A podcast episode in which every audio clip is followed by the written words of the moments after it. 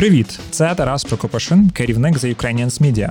Подкаст Роби добре. Ми створюємо у партнерстві з Українською волонтерською службою. Їхня місія розвивати культуру взаємодопомоги в Україні. Щоб підтримати цей або інші наші проекти, заходьте на сайт theukrainians.org, натискайте кнопку Donate і долучайтеся до нашої спільноти. Це зробить нас ще кращими. До речі, в цьому львівському офісі The Ukrainians був перший волонтерський штаб Кремсос. Через те, що такі люди, як я, там вважають екстремістами і терористами. Крим там асоціюється море, гори, пахлава, чебуреки, самострої. Мама нещодавно розповідала, що коли вона була вагітна мною, то вона ходила на акції протесту і на мітинги в Узбекистані.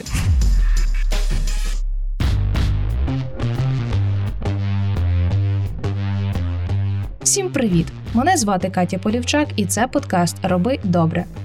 Я одна із тих людей, які читають натхненні історії про ініціативи та співпрацю, але не розумію, як можна щось змінювати самотужки.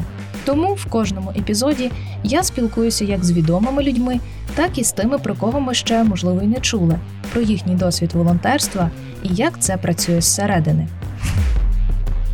Цього разу я поспілкувалася з журналістом та співзасновником громадської ініціативи Кримсос Алімом Алієвим. Окрім того, він заступник генерального директора Українського інституту.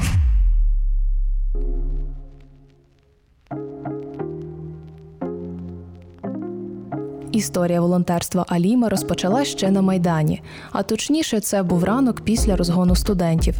Тоді його телефон розривався від повідомлень. Що ж трапилося з ним в той день?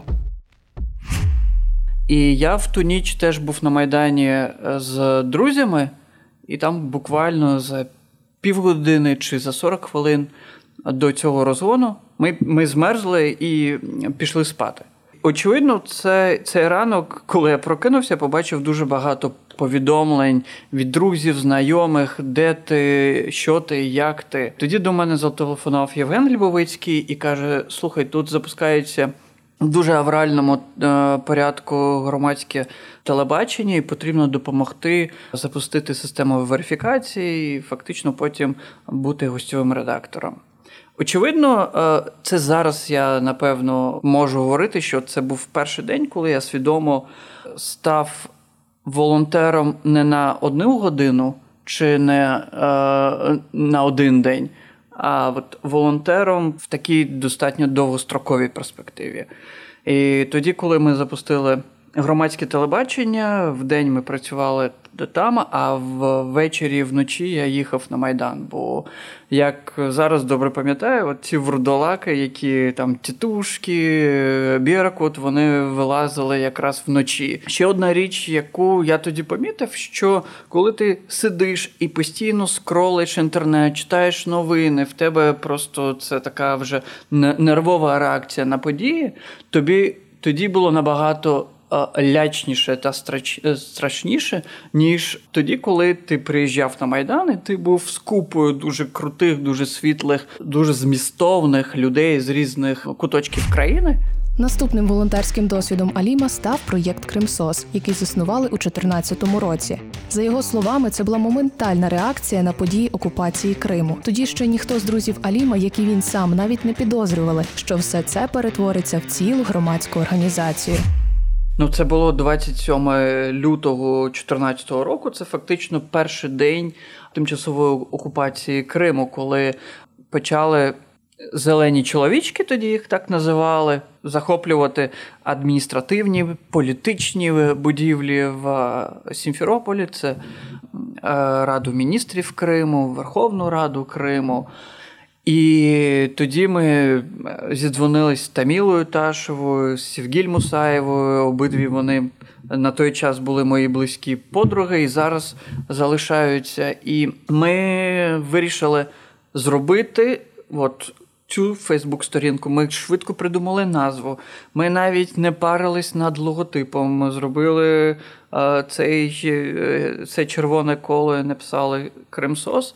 І просто почали працювати. До нас почали доєднуватись дуже багато людей, які не мали там походження а, кримське, але які мали цей ще постмайданівський запал, по-перше. По-друге, вони мали таку абсолютну, абсолютне відчуття, що вони потрібні саме тут і зараз. До речі, в цьому львівському офісі The Ukrainians був перший волонтерський штаб Кремсос, куди. Круто. Куди приходило дуже багато людей, яких я більшість не знав.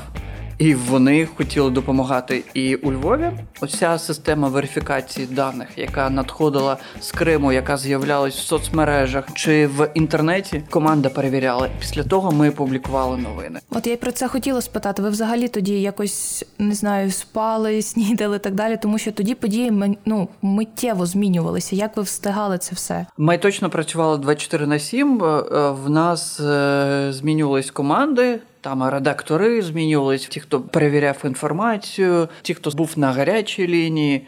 Ми спали дійсно там там по 4 години, по 5 годин, якщо е, це було можливо. І от в такому темпі ми робили ту роботу, яку тоді, як нам здавалось, було важливо зробити, і яку е, не робила тоді держава. Дякую, що продовжуєте слухати цей подкаст. Цього разу у мене прохання до кожного слухача. Якщо ви або хтось з ваших друзів волонтерять і можете поділитися цікавими історіями, тоді пишіть мені або в коментарях під дописом цього епізоду у соціальних мережах. Найцікавіші історії зможуть прозвучати в одному з епізодів. А ви такий весь активний громадський, був активіст ще там в студентські роки, постійно так займалися, створювали щось. Вас в сім'ї хтось надихав до такого? Вас виховували так? Чи це було таке чисто своє внутрішнє бажання?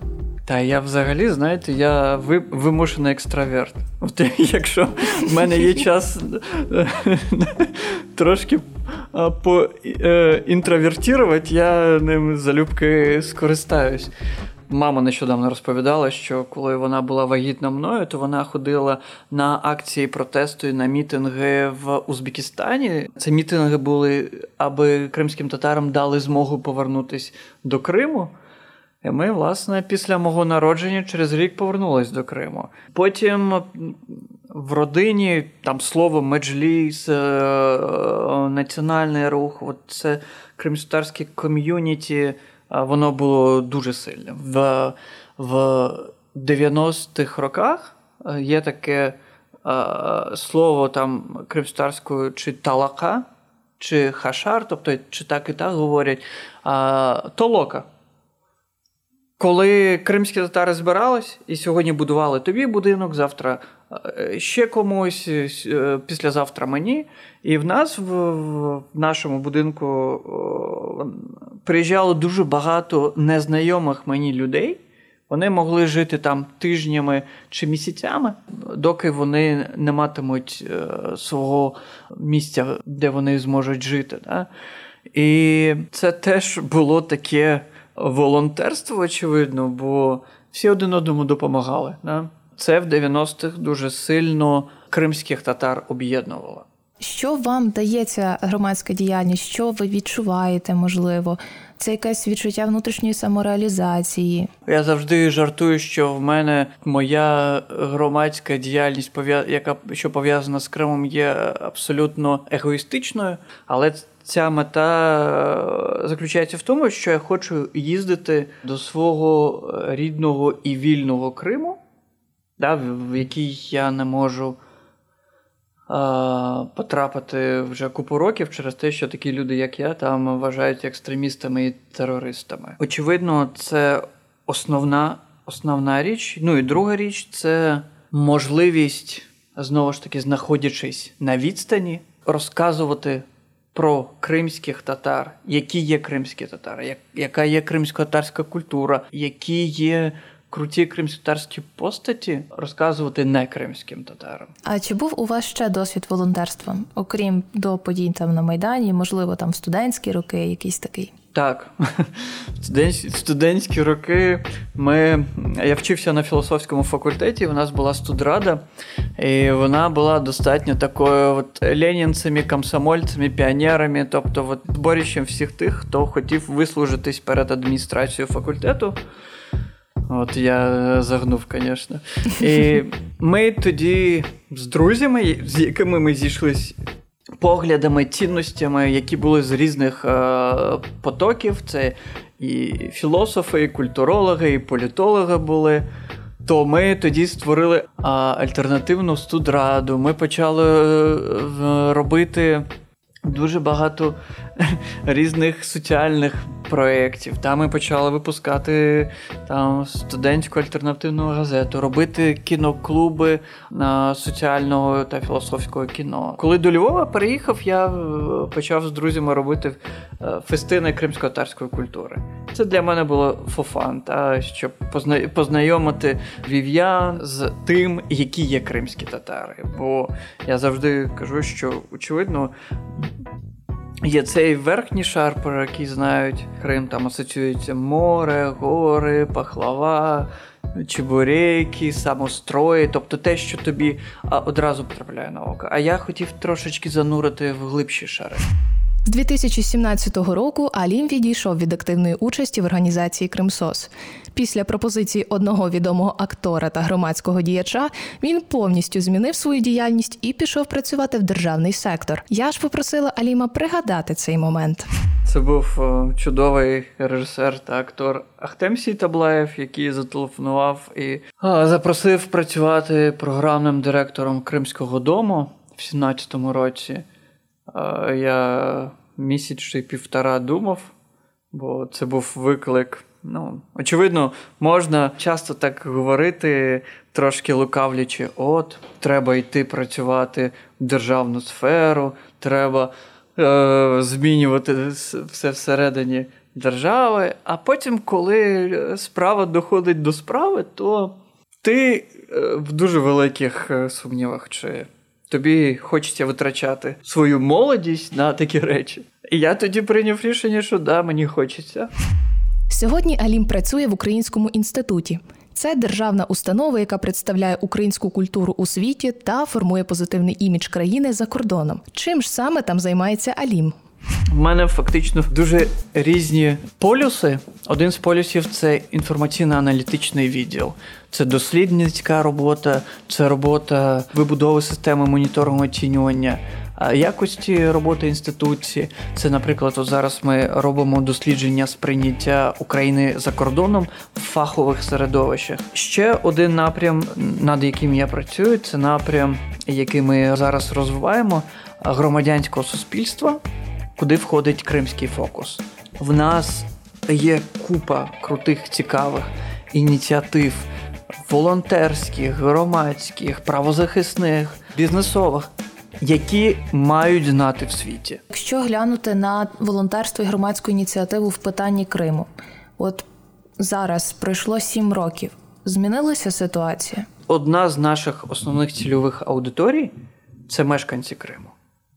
І ми маємо розуміти, що ми в будь-яку комунікацію чи в будь-яке прийняття рішень по Криму маємо залучати активних мешканців Криму, проукраїнських, очевидно, та, а, які живуть в Криму.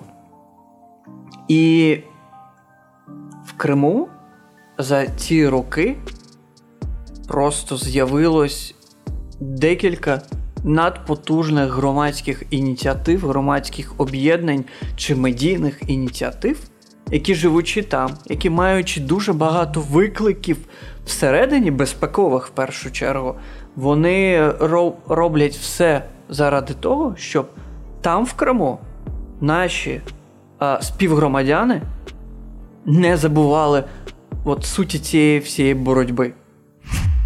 Чому людям, які нас слухають, їм варто хоча б раз у житті спробувати себе в ролі волонтера?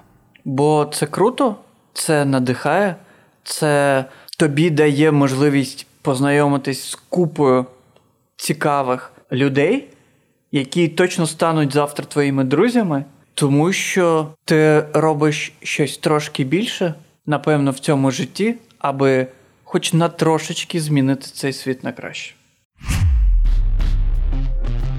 На сьогодні у нас все. Дякую усім, хто слухав до цього моменту. Діліться з друзями цим подкастом та підписуйтеся на нас, щоб не пропустити наступного епізоду. Також розповідайте власні цікаві історії свого досвіду волонтерства у коментарях. Я Катя Полівчак. Це подкаст Роби добре. Почуємось.